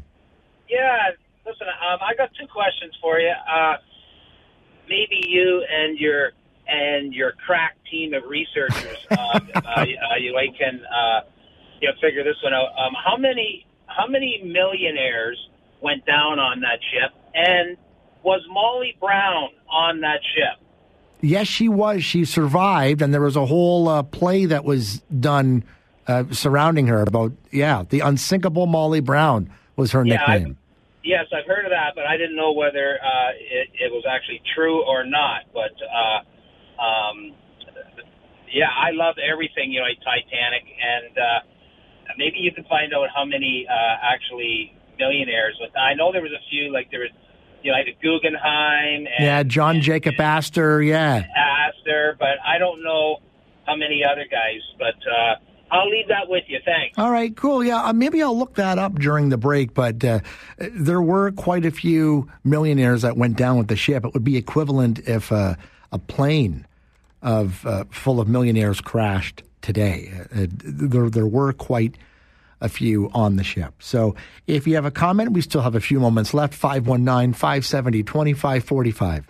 Out of town, 1 800 570 5715 and star 570 hands free. This is Kitchener Today on City News 570.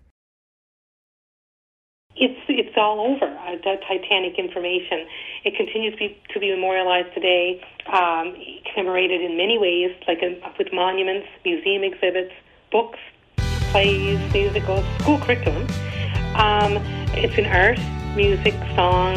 Uh, Lego even produced a Titanic set in time for Christmas this past year. Deanna Ryan Meister is president of the Titanic Society of Atlantic Canada, joining us a few moments ago to discuss the well, the anniversary of the Titanic sinking is coming up next Thursday night, Friday morning, uh, saying April 14th, 15th. 1912, of course, famous story. I get, I've always been fascinated by it. Maybe you have as well. 519 570 2545, out of town 1 800 570 5715, and star 570 hands free. It's one of those those things, you know, people have always been fascinated by and because there were three Olympic class of ships. And the Titanic wasn't even the first one. The first one to launch was the Olympic. And then Titanic was second. And then there was a third ship, which ended up being called Britannic. But the original name of it, my understanding, was going to be Gigantic. But after the Titanic sinking, they decided to change the name because they figured that maybe the name Gigantic was just a little bit too. Know, maybe a little bit too much of a, an ego. So they, they humbled it down a little bit. Although it's interesting because when my wife and I visited the Titanic Museum in Belfast, Ireland, a number of years ago, I got talking to one of the employees there who you think all the employees there would be fascinated about the, Titanic in the building. I mentioned this to actually, I think it was a, I think it was an employee in the gift store. Uh, anyway, I mentioned this to him. I said, "Is it true that the third ship was going to be called Gigantic?" He goes, "No, that wasn't true. It was always supposed to be." Okay, all right. you know, it- it's. I'm in a. Um, I'm in a little chat group on Facebook full of people who, like me, really like the Titanic, and you know they post articles about it and things like that. And it's interesting because every now and again, someone will post something. And uh, you know, it was never promoted as being unsinkable. Like people get really passionate about some of the things. And now here is a little a, little conspiracy theory. Maybe you've heard this, maybe you haven't. But there are some people who think that the ship that sank wasn't actually the Titanic, it was the Olympic. Because the year earlier, the Olympic was involved in a, a, a minor, I guess a minor crash, but it involved a, a big hole in the side of the ship that had to be repaired. The insurance company wouldn't pay out the money for it because the White Star Line and, and Captain Smith was found to be at fault for that. So the theory is in order to collect the insurance money, they purposely sunk the ship that was wounded. that didn't happen. That, that conspiracy theory has been refuted quite a few times, but it, it's, it's, it's out there. Some people think the identity of the two ships were switched. Mary, go ahead. Hi. I I broke the speed limit trying to get home to get this call in. Oh, okay. My Lord God, help me. Right. Anyway, I like the T-shirt. When I was over in the UK, um, the Titanic was fine when it left Belfast. okay, saying it's not our fault. Right. yeah. All right, that's it. All right. wow, that was I think that was the quickest call we've ever had from Mary. yeah, so just one of, one of these things that uh, you know for me is is has always been um, you know fascinated is the story of the Titanic. And of course, it, one of the theories is because there was this iceberg and it was difficult to see because there were a number of reasons it was difficult to see. But one of the reasons is the, the lookout crew couldn't figure out where the binoculars were stored. They had they had lost them or had lost the key. And some people wonder whether or not had, had they had the binoculars, maybe they would have seen the the iceberg a little bit sooner. I'm not so sure about that because you were already in a very low light situation, and I, I don't I have I don't think that having binoculars up in the crow's nest would have helped in that situation. But anyway, Titanic, fascinating, fascinating story. It's time for the news, and then after that, you can get your dialing fingers ready now if you want. What is your comfort TV show? What TV show do you love to curl up with on the couch, and you can just binge watch for hours, or maybe you just want to get your mind off something at the end of a of a long day? What is your comfort? TV show. 519 570 2545. Out of town 1 800 570 5715 and star 570 hands free. This is Kitchener Today on City News 570.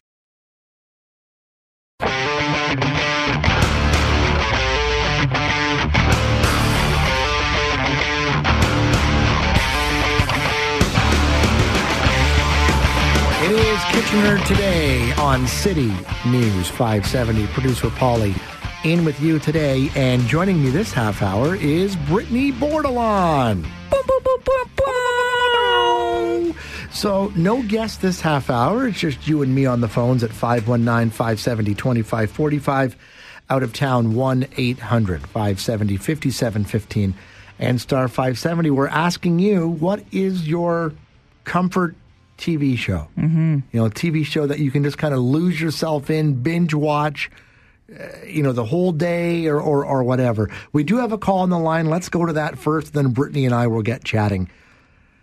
Uh, Kyle, go ahead. I got two shows. Yep. Okay, the first one is Jerry Springer. Are you kidding me? Why am I not surprised? You could watch that all day. All day, and then the other show is Judge Judy. I love those two shows. Judge Oh, Judy's no. great. Yeah, Judge Judy. Come on. I, I don't think I don't think she's producing new episodes anymore, but they're still rerunning the old ones. Right, same with same with Jerry Springer. Right? Is Jerry? So Jerry's not producing new. Is he even still on? I haven't seen him for yeah, a he's while. got a new show called Judge Jerry. Oh, I've seen that. He's a judge Oh, now. my yes. yeah. So then I watched that one, Judge Jer- or Jerry Springer, and then and then obviously the one that he also produced was um, Steve Wilkos show, his old his old Yes. security guy, right? Yeah, that That's a used good to be one as Jerry well. Springer's bodyguard or something like that. You know the. That's right. All right, I just wanted to say that. Thanks, guys. Why?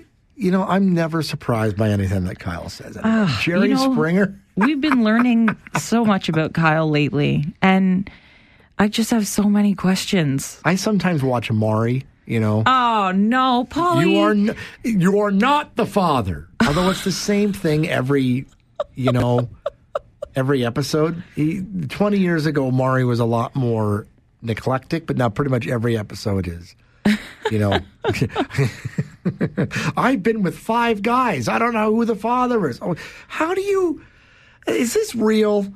Right, because there's there's a limited space that a don't woman know. can get pregnant. I'm- You know, maybe seven days. How how are you with that many people in seven days? You can't even remember who it might have been. wow. Yeah, so we're asking you this half hour, what is your comfort TV show? Maybe maybe it's a guilty pleasure as well. 519-570-2545 out of town 1-800-570-5715 and star 570. Brittany, do you have one? Well, okay, I am A, I'm sorry, the whole like Jerry Springer thing just totally threw me off here. Like, like I'm a lover of bad reality TV, Yeah. but I can't even make a justification for watching one of those shows. Mhm. Um, so in terms of like scripted TV, I like Friends and Modern Family are the two that I can watch no matter what, and they like doesn't matter if you watch like the middle of season three, right? Right. It's it's always funny to me. Yeah, because each episode is an individual Yeah. event. So Yeah. if because some sometimes TV series will have what is called an arc. So Mhm. it's a plot that that you know works its way out through multiple episodes or perhaps a whole season. Mhm, But mhm. yeah, so like Friends, I don't know Friends. Did Friends ever have an arc? Kind of. I a- mean, in a way, little- they kind of do. always- yeah, there's yeah. little things in the background. but Mhm. Yeah. Yeah, and then I mean, I, honestly, I could watch bad reality TV like all day, every day. Like Yeah. I just, it doesn't even matter what it is. You know, Temptation Island, watching it. Yeah, I have to watch the latest episode Real of Temptation Housewives, Island. watching it. Like Really? all of them. I don't know what it is. I think it's just like watching these people, especially with the housewives, like them complaining about their life when they're very clearly very privileged. So, what is it about Modern Family? My sister loves that show. I've never watched it. Why do you like it? What, what's I so think great it's about just um, the the just the fan the particularly I love the one dad Phil. He's just hilarious because he tries to be so hip and so Mm-hmm. cool and hang out with the kids, and he's just like the stereotypical embarrassing dad that you're like, oh, please stop. like, right, cool. It's so funny. So we're talking this half hour. What is your comfort TV show? 519 570 2545. Out of town 1 800 570 5715 and star 570. Walter, go ahead. Yeah, but so what is it? Are you talking about a scripted show? Like could- uh, it could like, be anything. Okay, well, number one on my list would have to be anything with uh, that I hear Richard Attenborough in. Um, he is he he is by far the greatest narrator that there ever was. It's uh, he does a lot of documentaries that you guys probably aren't into because you know you're so sophisticated. And, uh, I watch reality TV. I'm not sophisticated I, at all. I really like Yeah. a good documentary. Don't, don't, okay, d- d- don't okay. Walter, I'm a little insulted. Okay, okay, and then my and then my other one is my go-to one is Looney Tunes. Oh, really? Like the, oh yeah, the Bugs Bunny Roadrunner. Uh, I I have it on uh, on a disc, and my kids, they you know maybe they're teenagers and they've been watching it, and it doesn't matter what time of day, whenever. If I tell them a song, they come downstairs and watch it. They love Yosemite Sam. Yeah. They, they love all those guys, and we sit and roar. Okay, buddy. Nice, thanks, Walter. Yeah, Yosemite, Yosemite's. No, sorry, it was it was Foghorn Leghorn that used to always say, you know, I say, I what I say, I say, I what I say. No, Foghorn, Fon, Foghorn Leghorn. No, Brittany. I think I know who you're talking I know who about. you're talking about. Oh, there you go. Jordan knows who he is. Yeah, I wasn't like I don't know. I haven't seen the Looney Tunes in so long, so I there's Yeah, very few Yeah. characters I remember. Adam, go ahead. What's your favorite comfort TV show? Well, it was a good day when Disney Plus put 33 episodes or 33 seasons of The Simpsons on. Yes, definitely. I hear you, Adam.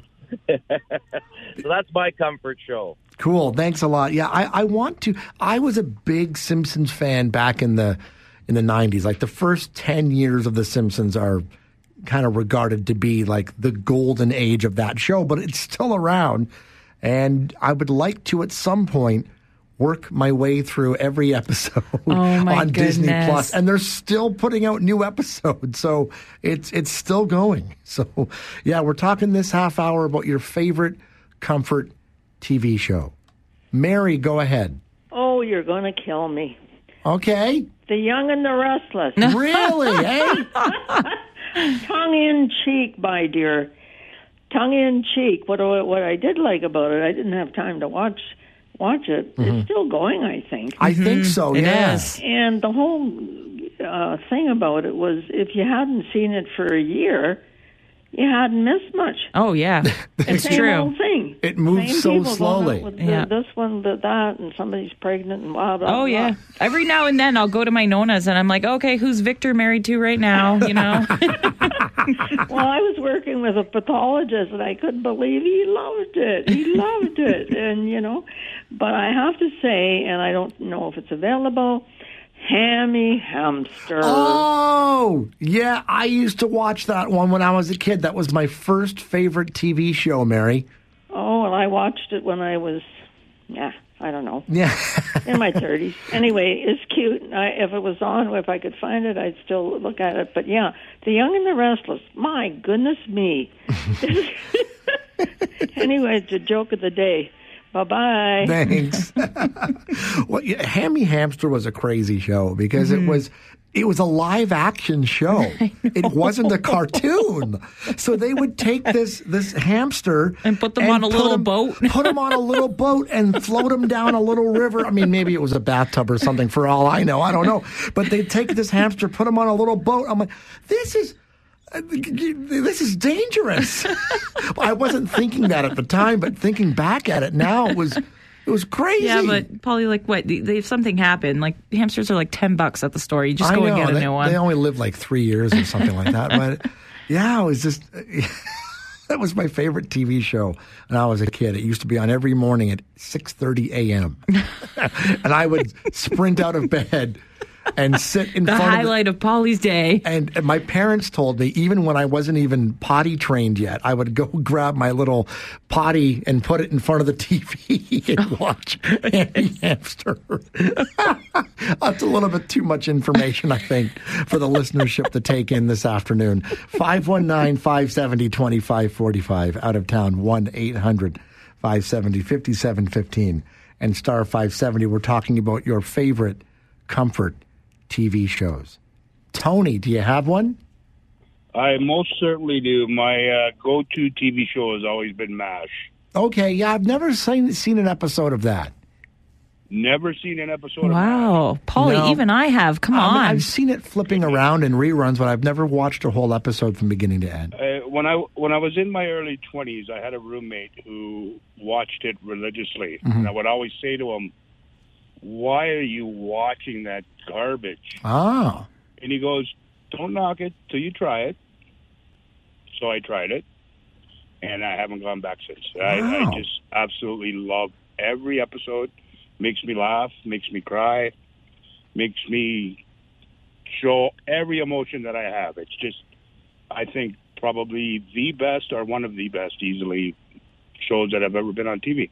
All right, cool. Thanks a lot, Tony. I, I know that um, uh, CHCH TV in Hamilton reruns a whole bunch of old shows, usually during the day. I don't know if MASH is one of them, but maybe I will check it out. You know, it is one of those classic TV shows, and, and one of the classic finales of all time. And I don't know what led up to it, but y- you know, writing out goodbye with the stones on the on the grass there it was regarded as one of the big finales of all time. So, yeah. So uh, we're talking about this half hour your comfort TV show. Now, I guess I should mention mine. So I I love these these crime shows. My favorite one is Forty Eight Hours Mystery. Mm-hmm. And so they take an hour and go through, uh, basically, you know, re uh, rehash a Mhm. crime. Although I think it's just called Forty Eight Hours now. Mhm. Although years ago, I think it used to be like a news, like Dateline, which I know is one that you like. Yeah, I was gonna say I'm I'm a fan of Dateline, and I tried to get you to watch it, and you could not handle Keith Morrison's voice. I didn't like the narration, and I maybe the narration. I think it's more the writing of it because they dragged this thing out for two hours, and so I, I think it's the writing more than anything. And it's like you know, she had no idea what was about to occur. Just okay, it's another like this. it bugged me. Just get to the point. So that's why I like 48 hours. It's, it's quick, concise, and when I'm having a bad day, like as I have a bunch of episodes on PVR, I, I record it every week. Mhm. So if I'm having a bad day, I'll put that show on and I forget everything else that's happening around me. I don't put even that think, show on, put a show on about murder, and Well, suddenly your life doesn't seem so bad. That's the really weird thing. Like, I wonder if my wife thinks like you love these these murder crime shows. Are you plotting something I'm not aware of? like, I'm just, I wonder what's going through her mind sometimes when I'm watching these shows. But yeah, I can. I don't even think about looking about my, at my phone. I'm just completely like tunnel vision, just me and the TV. And uh, it, it, yeah, it, whenever I'm having a bad day, I'll throw on an episode of 48 Hours. So that's that's one of mine. We're talking about our favorite comfort TV shows at 519 570 2545. Out of town, 1 800 570 5715 and star 570. Tom, go ahead. How are you? Good. Well, right now, I don't know. Like I, I've been watching uh, Outlander because it has a storyline and it's got uh, uh, characters uh, and uh, uh, relationships in it that goes back and forth. So Mhm. that's the one right now. Like usually, I would like stuff that has a a storyline, not just uh, like if you get a lot of the Marvel uh, ones, you know, all they have is uh, you might as well watch a cartoon. The special uh, sequence and the special effects, it's way too much. So basically, like there's really it's too many cop shows and, and there's only so much crime that can happen. Yeah. All right, so listen, it's good that you're uh, doing the show. Like there, a lot of these other guys, you don't want to go there. I mean, I, I keep criticizing you guys. You should take over. Oh, that's very nice, Tom. Thanks very much. so, t- Tom's favorite uh, comfort TV show is Outlander. My wife is currently watching Outlander, and uh, she is watching the show and reading the book. And she she has a group of friends that she met online, and they Mm-hmm. Chat once a week. Kind of, they're kind of all reading the book together in sequence. and they get together and chat about the latest. Uh, you know, Like how the book is versus the in the show. Yeah, so I think she, I think she reads the book first and then watches the TV show. But she was telling Mhm. me what it's about. It actually sounds interesting. It's about a, I, I think it's, is it a woman or a man? Anyway, there's like a time travel thing there. I, thi- I think it's, is it a woman who time travels back to the 1700s or whatever, and then. It, it sounds interesting. I might actually watch it. I know I really didn't. That was really- a very I- yeah. glowing endorsement. I didn't really do a good job at selling it there, but there's something about time traveling back Oh, to this. good. Yeah. I, I'm terrible. Okay, let's let's go back to the phones. Matthew, go ahead. Hi. Um, I just want to say thank you for mentioning Hammy Hamster. Yeah. I have been looking for that program, trying to remember what it was called for about five or six years now, and I couldn't find it anywhere. Mm-hmm. And as soon as you started mentioning it, I remembered it absolutely. Thank you. I know what I'm watching tonight. All right. Yeah, maybe there's some old episodes on YouTube or whatever, but uh, every episode, I think the episodes were only like five minutes long or whatever, but every episode ended with, but that's another story. yeah, Hammy Hamster. There you go. Steve, go ahead. Yeah, the show I like watching is uh, Chicago Fire. Okay, yeah, I've never watched that one. Yeah. Is that about a, fi- I'm assuming that's about the Chicago Fire Department. Yes. Right, because they have Chicago Fire, Chicago PD, and then there's another one. I should Uh, know this because it's uh, on City Chicago TV. Med. Beg your pardon? Chicago Med. Chicago Med. All right, cool. So, so why do you like that one? I just I just enjoy it. It's entertaining. It has some action sequences in it. It's not bad. I enjoy it. All right, and cool. It's brainless. All right, cool. Thanks a lot. So, yeah, Steve likes Chicago Fire. So, yeah, I should have I should have known all those because they're on City TV. They're all in back to back to back. Chicago Med, Chicago Fire, Chicago PD. So, yeah, that's pretty cool. So, we're talking about your favorite comfort TV shows. Which TV show could you binge watch or or just really lose yourself in? Let's go to one more before the break. Rudy, go ahead. Yeah, the gentleman just uh, mentioned uh, Chicago uh, Fire. Yep. The one I like watching on Crave right now is Chicago PD. I I really enjoy it. Okay, cool. Yeah, my my girlfriend at the same time upstairs is watching Chicago Med. All right, cool. All right, at the same time. Well, there you. you I guess you can't watch the same show together. anyway, so we're talking about your favorite comfort TV shows. Here come the numbers. This is Kitchener today on City News 570.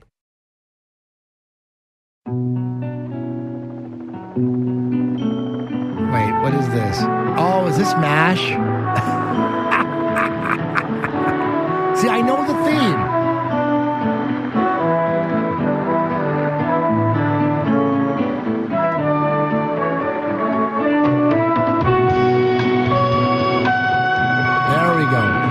Welcome back to Kitchener today on City News 570. We've been talking about your favorite comfort TV shows. Another one of the okay, I think Brittany, you would agree with me. These house shows, there's a, and there's a million of them mm-hmm. out there. Whether whether people are are looking for a house or the ones the reno ones are the ones that really get me. That you like them? Yeah, but it's the problem with it is, is once you've watched the first two minutes, you have to watch the whole thing because you got to see how the how it ends. Uh, because I don't want to. What you're not like that? Yeah, I don't know. I don't really watch those shows. Really? What? I know, and those are probably like the shows that I should watch and are probably more useful than Mhm. like watching Real Housewives or something. Yeah, you learn some stuff. Yeah, but I would rather just see like the before and after. I don't want to see the like oh, what are we gonna do? We ran out of tape. Like I don't like the stuff that goes on in between. Just wow. Just show me the before and after. See, I'm the opposite. Once I've watched the first two minutes, I have to watch the whole thing because I'm like, I need to know. Are they going to love it or list it? I need to know this because I'm sucked in after the first two minutes. So, oh, I, I really thought that you would have been into the house shows. I No. am shocked. I know. like I said, probably should watch that stuff as opposed to bad reality TV. Yeah.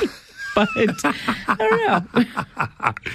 Uh, time now for the news. Then after that, it's our Tuesday Tech Spotlight feature. Charles Plant, founder of the Narwhal Project, will be with us. This is Kitchener Today on City News 570.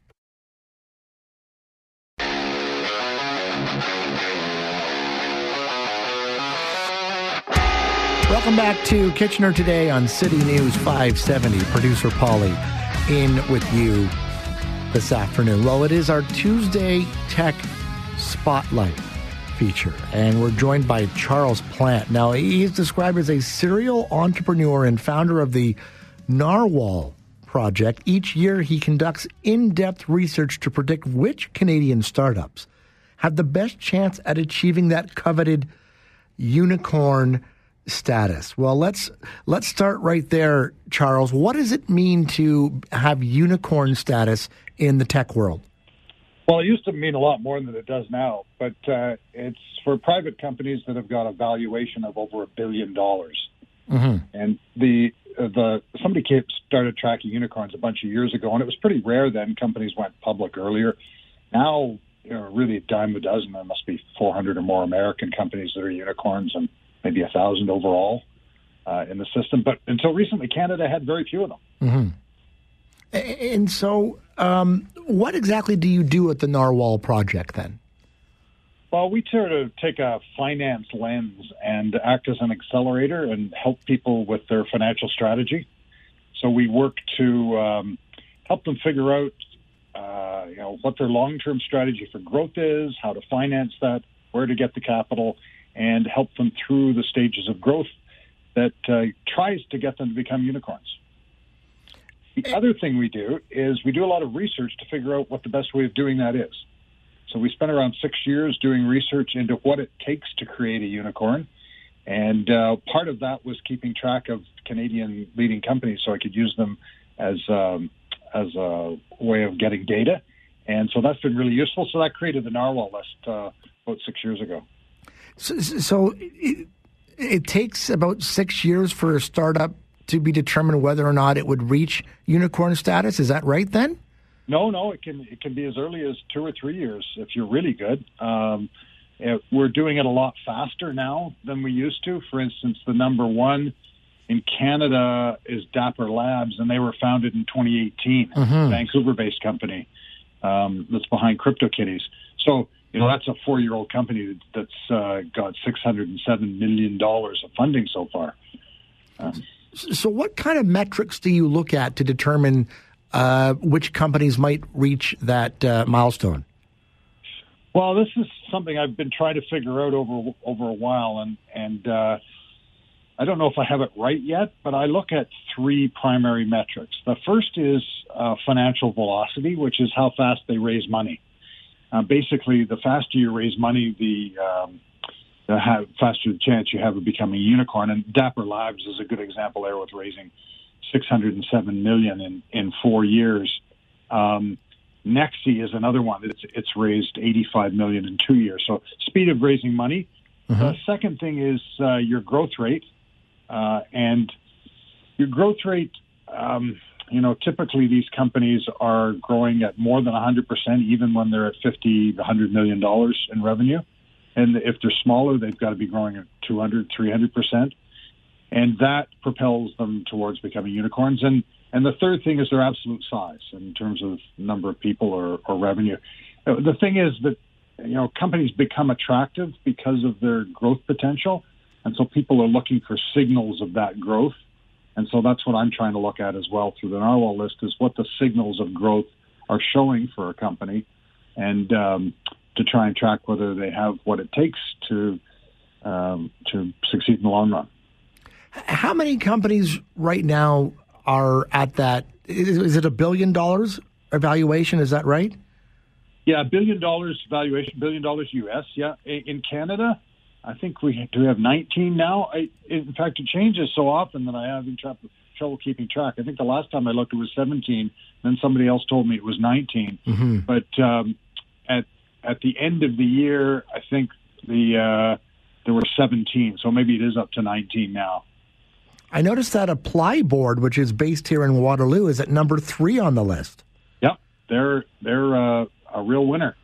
That company's had a great trajectory over the a few years. They found a, a market that they had uh, experience in that was in high demand, and they exploited that by raising you know 483 million dollars.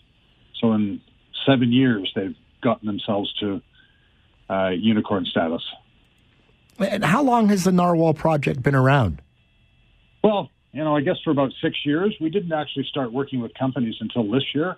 Uh, we were doing it more loosely as a research project, and uh, it was that research that that founded what we think are the which enabled us to find the things that are ingredients for success of a company. That sounds really. That sounds really interesting. It sounds a little bit different than uh, some of the traditional uh, uh, tech companies that we have uh, on this segment. You- You're you're helping other tech companies instead of oh, right. Well, and, and the reason for that is I I uh, co-founded a software company Mhm. Quite a few years ago now, and and was CEO of that for 15 years. And when I left it, I really didn't understand what I was doing. I really didn't know how how to create a world class company, and I I tried working for other world class companies or other companies, period, hoping that one would become world class and I'd learn something. Never did because Canada really didn't produce many for many years. Um, and so I started doing research saying, well, I'm not learning this way. Uh, let, let me find another way to, to work. And so uh, I was with U of T for about um, six years. And I've also worked as a venture capitalist in investment banking. And so I've had all sorts of different perspectives, but it was really the research into what it takes to become a massive company that, that affected uh, what I do now. And so, yeah, we are a bit different. We help other companies. We um, we invest in and work with other companies to propel them to those levels, hopefully, um, based upon what we found. All right, Charles. Thanks very much for your time this afternoon. Thanks. Great chatting with you. Thank you. Charles Plant is founder of the Narwhal Project, and uh, th- th- th- he's a serial entrepreneur and founder of the Narwhal Project. Each year, he conducts in-depth research to predict which Canadian startups have the best chance of achieving that coveted unicorn status. And that unicorn status is if you have, uh, I believe he said it was an evaluation of a billion dollars. Is is that right? So not many companies, particularly in Canada, have achieved that status. And uh, yeah, so that sounds really interesting. I was looking on um, on Wikipedia about the narwhal because I didn't know if that was a, a mythical creature. It is real. The narwhal, also known as a narwhale, is a medium sized tooth whale that, possess, that, that possesses a large tusk from a protruding canine tooth. It lives year round in the Arctic waters of Greenland, Canada, and Russia. And if you saw a picture of it, you'd, you'd recognize it. It basically looks like a whale with a huge sword thing kind of sticking out from its nose. And yeah, so that's that's a narwhal. So yeah, there you go. Charles Plant, founder of the Narwhal Project, on our Tuesday Tech Spotlight. This is Kitchener Today on City News 570.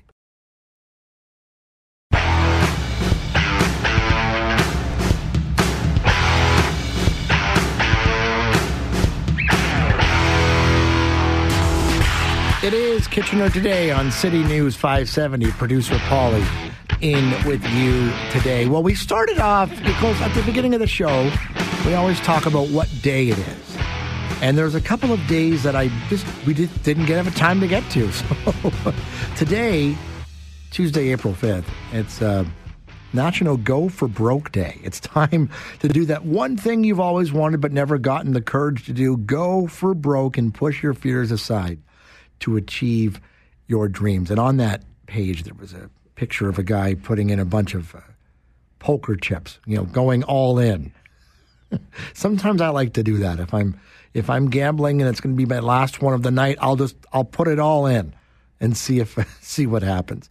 It's also National Deep Dish Pizza Day. Pizza lovers far and wide will be making the most of National Deep Dish Pizza Day. This is just a holiday for those admirers of a thick, tasty crust filled with delicious toppings and baked to perfection. Uh, the city of Chicago is well known for its deep dish pizza, and if, it's Chicago style. And if you've never had a Chicago deep dish pizza, it's, it's something that I think you should do once in your lifetime. I found that there was there was a little bit too much bread. That crust was thick, and uh, just a small little you know, small little individual sized pizza had, I think it was like five pounds. It was, it was, it was heavy. But yeah, it is a National Deep Dish Pizza Day. At 1230, we talked to Brian Izzard. He's owner of Two Calves Standing. Uh, he was talked about in an article on the record recently about the, the challenges that farming has uh, has gone through during the pandemic. At one o'clock, Kitchener Mayor Berry Vrbanovic joined us to go over uh, the, the exciting announcement that the city of Kitchener was making on Friday. Basically, basically just the return of in-person events. Many popular events and festivals in the city of Kitchener will be returning this year to in-person events. And uh, Mayor Berry Vrbanovic joined us to talk about some of those various events happening this year. Of course, Oktoberfest is intended to return to in person celebrations this year, including the parade. The Oktoberfest parade, of course, every Thanksgiving Monday. Uh, at 1.30, we talked about the Titanic. I'm going to come back to that in a moment. There's a few, I want to talk a little bit more about that. So I'll skip over that. We'll come back to it. At 2 o'clock, we did some open phones, asked you what was your favorite comfort TV show, and that was a lot of fun. And we just finished off with our Tuesday Tech Spotlight with Charles Plant, founder of the Narwhal Project. And it is a company that helps other tech companies achieve that coveted unicorn status. And that is to be valued at over a billion dollars. Not many Canadian companies, tech companies, can say that, but the Narwhal Project is helping out with that. So at 1.30, we were joined by Deanna Ryan Meister, president of the Titanic Society of Atlantic Canada. And uh, next Thursday is the anniversary of the sinking of the Titanic, a story that I've always been fascinated with. And I always wonder, you know, because the Titanic was the second ship in the three, you know, they had three ships. They had the Olympic, Titanic, and Britannic. And the Titanic was the second ship to launch. And so not many people paid attention to it at the time because the Olympic got all the spotlight the year before. But the Titanic, I think, became more fascinating, more interest in the wake of what happened afterwards. And then the Britannic, which was the third ship.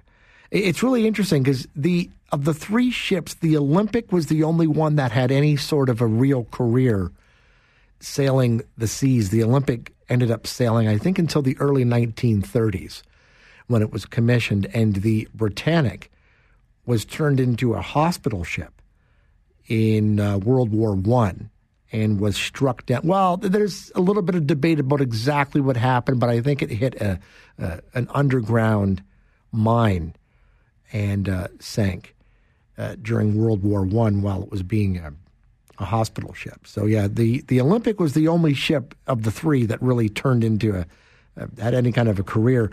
But um, you know, it's interesting because when the Titanic started, you know, the, the, the three Olympic ships, they because there were rumors that the Titanic was trying to set a a speed record on its maiden voyage between Europe and North America, and that that's been a little bit disputed. That in reality, the Titanic never had a any sort of a, a chance at breaking that record because the, the, the, the White Star Line's big competitor at that time was Cunard, and Cunard went out for its speed. We'll get you from Europe to uh, North America and vice versa, the fastest. But the White Star Line decided to go out for its luxuries and so, warm running water in certain cabins and exercise rooms and, uh, you know, elegant meals and things like that.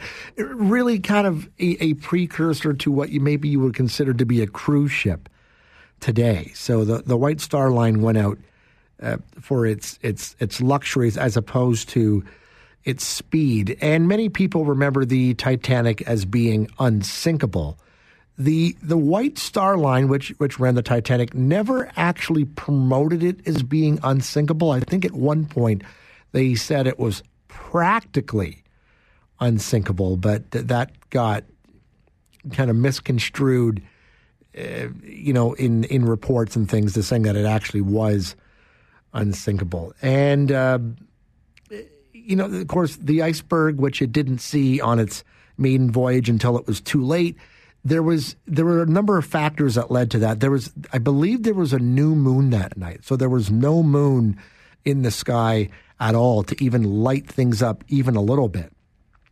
And there was, it was a very calm night on the seas of, of April fourteenth, fifteenth.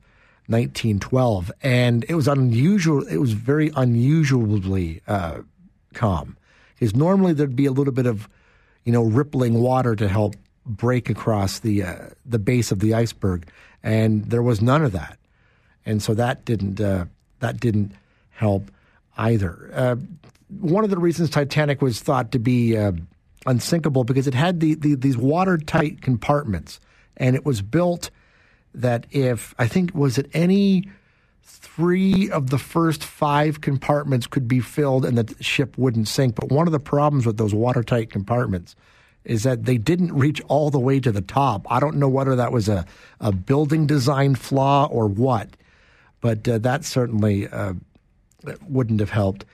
Um, something that maybe a lot of people didn't know because I think maybe it's a bit of a misconception that the uh, so many lives were lost because Titanic didn't have enough lifeboats. It actually did have enough lifeboats.